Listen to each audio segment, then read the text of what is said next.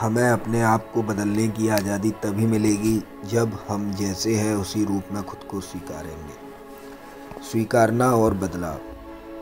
खुद की नज़र में कोई भी परफेक्ट नहीं होता। हम सभी में कोई ना कोई कमी होती है जिसे मौका मिलने पर हम बदलना चाहते हैं।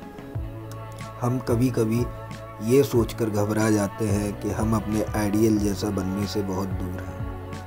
और हमें लगता है कि हम कभी भी उस व्यक्ति की तरह नहीं बन पाएँगे जैसा हमने सोचा था। इसी समय हम डिफेंसिव हो जाते हैं और सच को नकारने लगते हैं। यह हमारी सोच को दूसरी तरफ़ ले जाता है और हमें लगता है कि हमें किसी बदलाव की ज़रूरत नहीं है। हम एने के पुराने मेंबर हों या नए मेंबर, बदलाव की आज़ादी हमें बारह कदमों पर काम करने से ही मिलेगी। जब हम पावरलेसनेस और जीवन अस्त व्यस्त होना स्वीकारते हैं तो हम खुद बदलने की ज़रूरत को भी मानते हैं। जब हमें हायर पावर पर भरोसा होता है, तब हमारा डर दूर हो जाता है। हमें लगने लगता है कि हम बदल सकते हैं।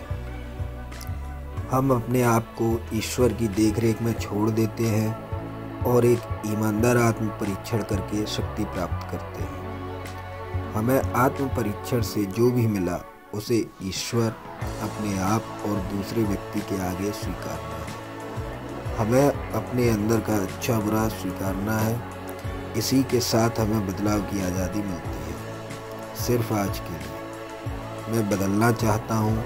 मैं कदमों पर काम करके अपने डर और नकारने का सामना करूँगा और स्वीकार करके बदलूँगा।